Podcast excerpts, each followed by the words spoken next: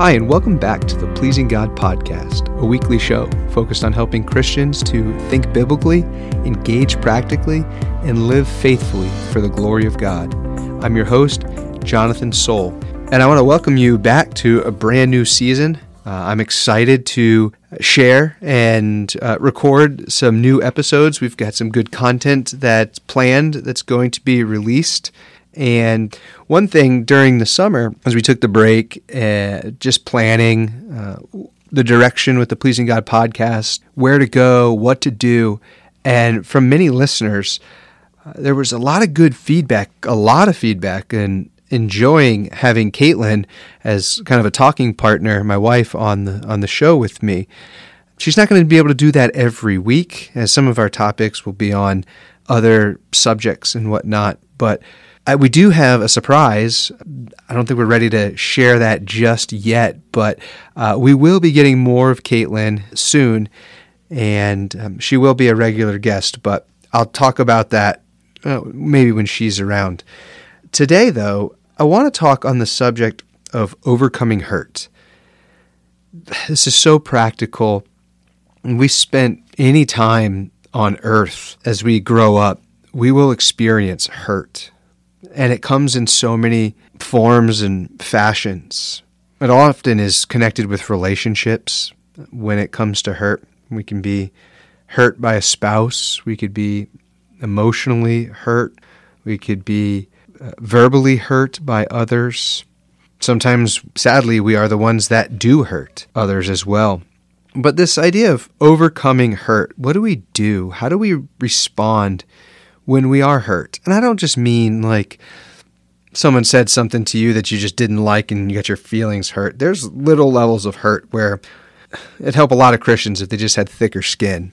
But I'm talking about deep hurt, which is a very real thing that we all face. And if we're not equipped in knowing how and what to do in that kind of circumstance, when we experience some of this deep soul pain, we're going to flounder. We're going to be, we're going to find ourselves in trouble. We're going to find ourselves with some really terrible thinking, which could lead to terrible actions.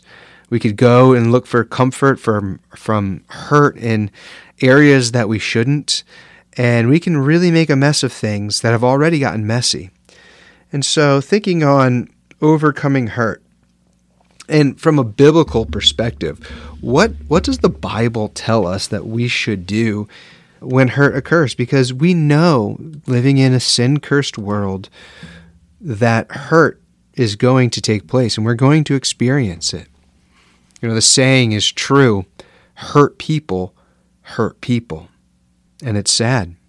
So when I think about overcoming hurt in my life, what are some biblical principles that I seek to live out, and that I hopefully by sharing with you that would be a benefit to your life? Well, first I would say, repay evil with good.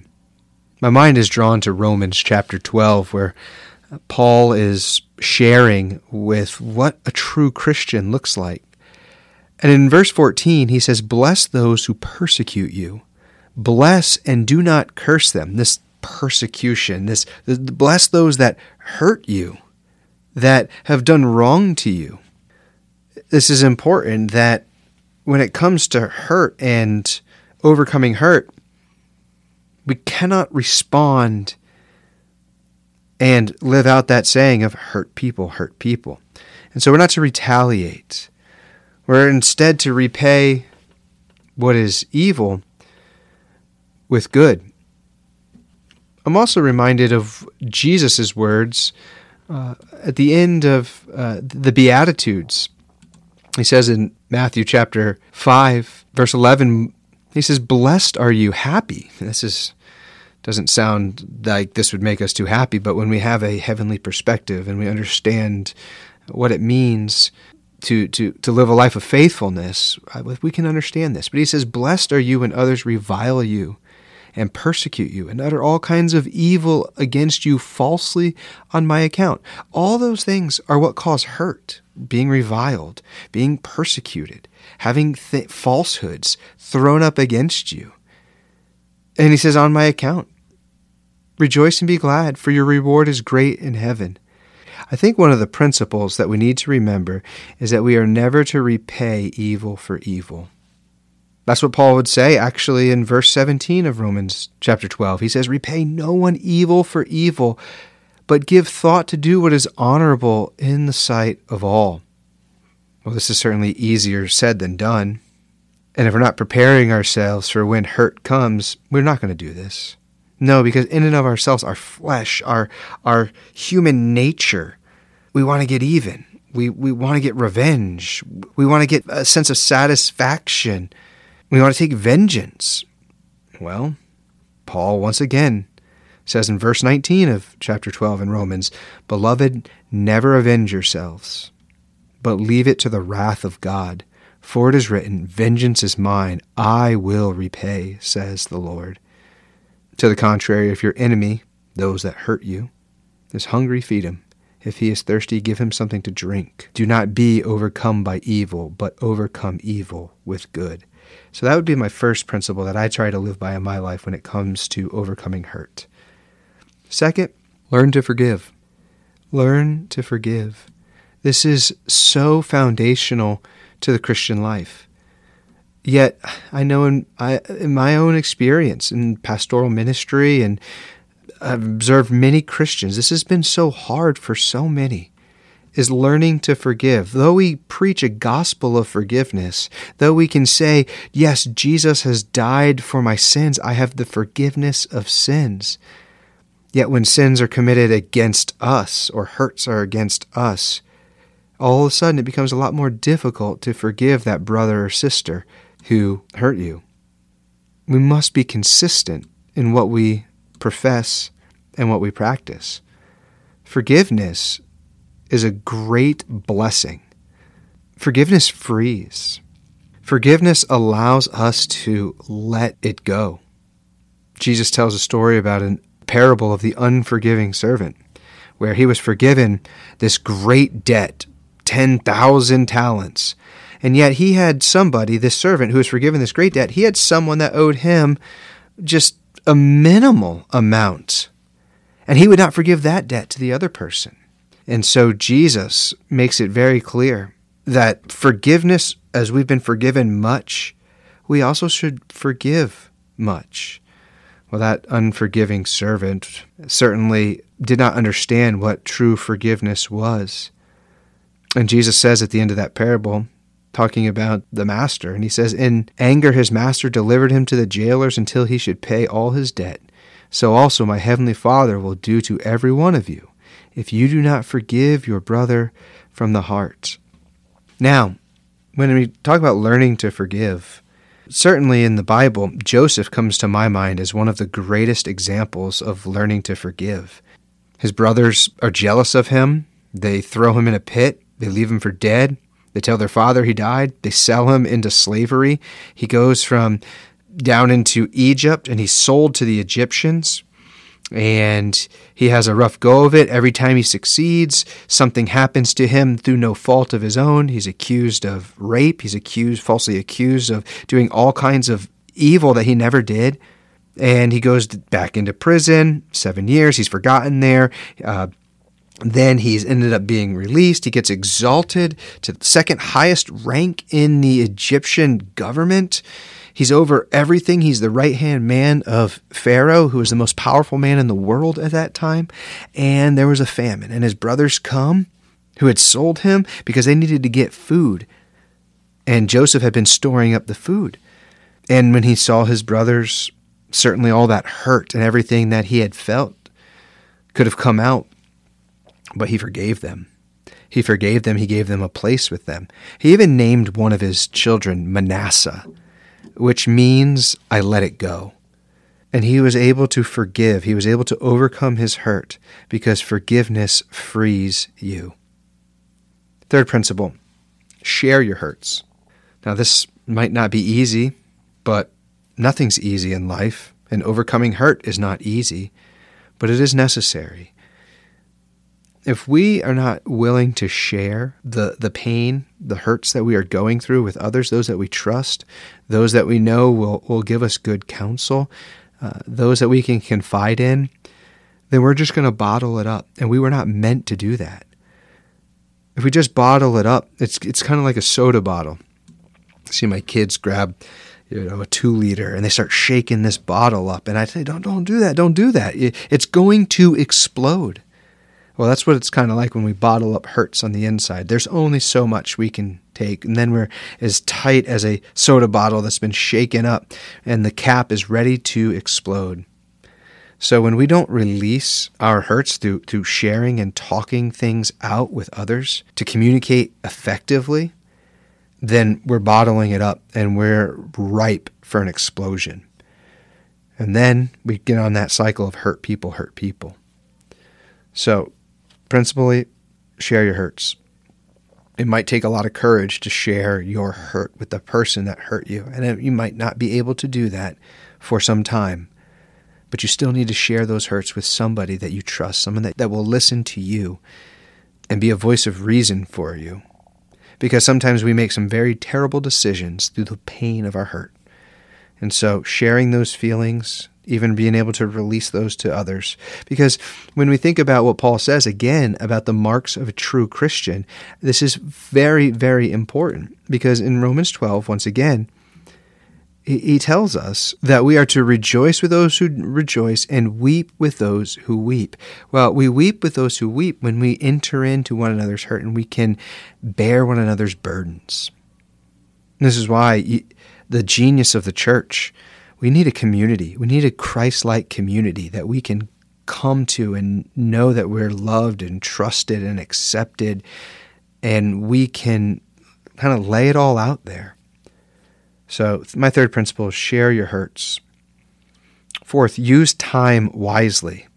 What do I mean by this? Well, there's a saying, you know, time heals all things. That's absolutely false. That's totally wrong. Time doesn't heal. People say, well, I'll just get over that in time. Well, I hear people talk about that. That's how they're going to that's how they're going to process and get over the hurts. Just give me some time and I'll get over this. And I look and I say, man, that's a recipe for disaster.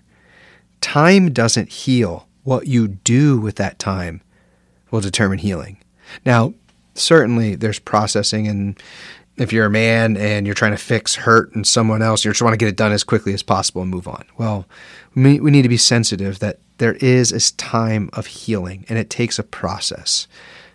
So keeping that in mind, but making the best use of that time is what's important. And that's the principle that I would uh, seek to apply to my life. If I'm just stewing over my hurt, if I'm just paralyzed because of it, if I'm not doing and taking positive steps to overcoming the hurt, if I'm just getting bitter, I'm angry at that person that hurt me, and I'm killing them in my mind all the time, I'm not healing.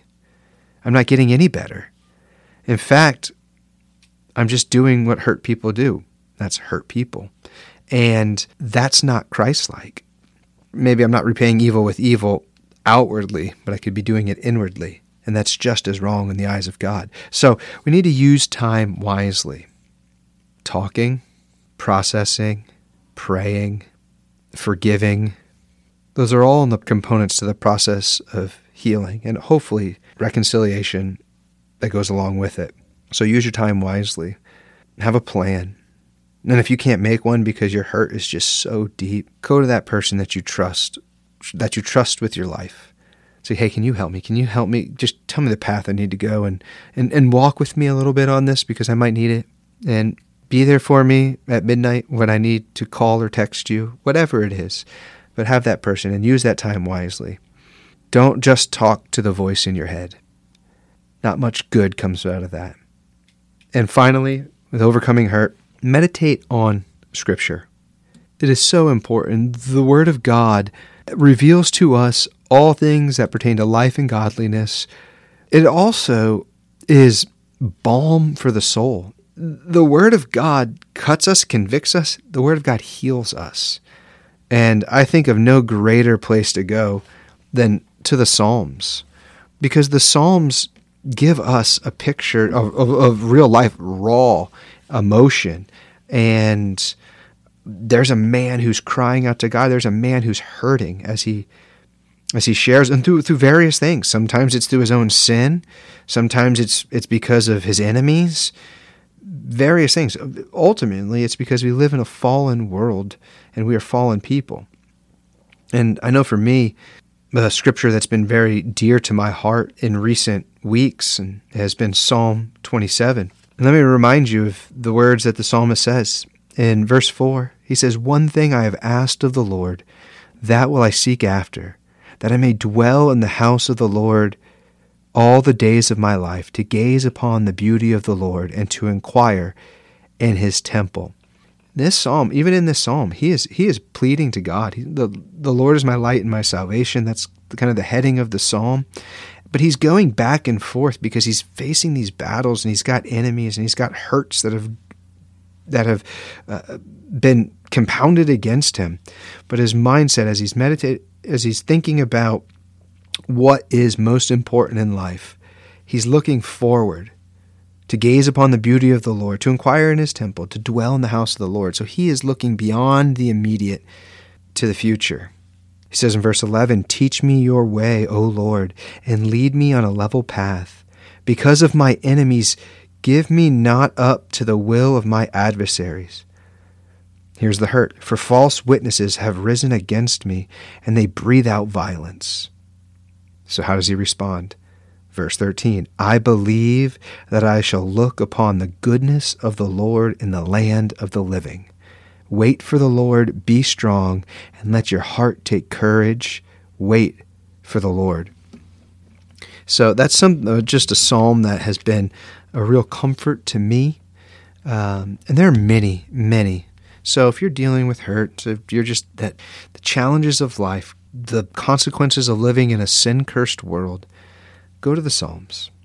So let me just review these to you.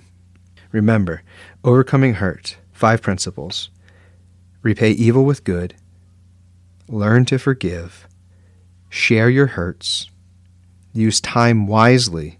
Remember, time doesn't heal. What you do with it does. And fifth, meditate on Scripture. And my prayer is that in doing these things, we can overcome hurts, and we can be a source of joy and comfort to others as they overcome hurts as well. Well, I want to thank you for listening to the Pleasing God podcast. If you have any questions, I would love to hear from you. You can reach out at questions at pleasing god podcast dot org. And remember, First Thessalonians four three, this is the will of God, your sanctification.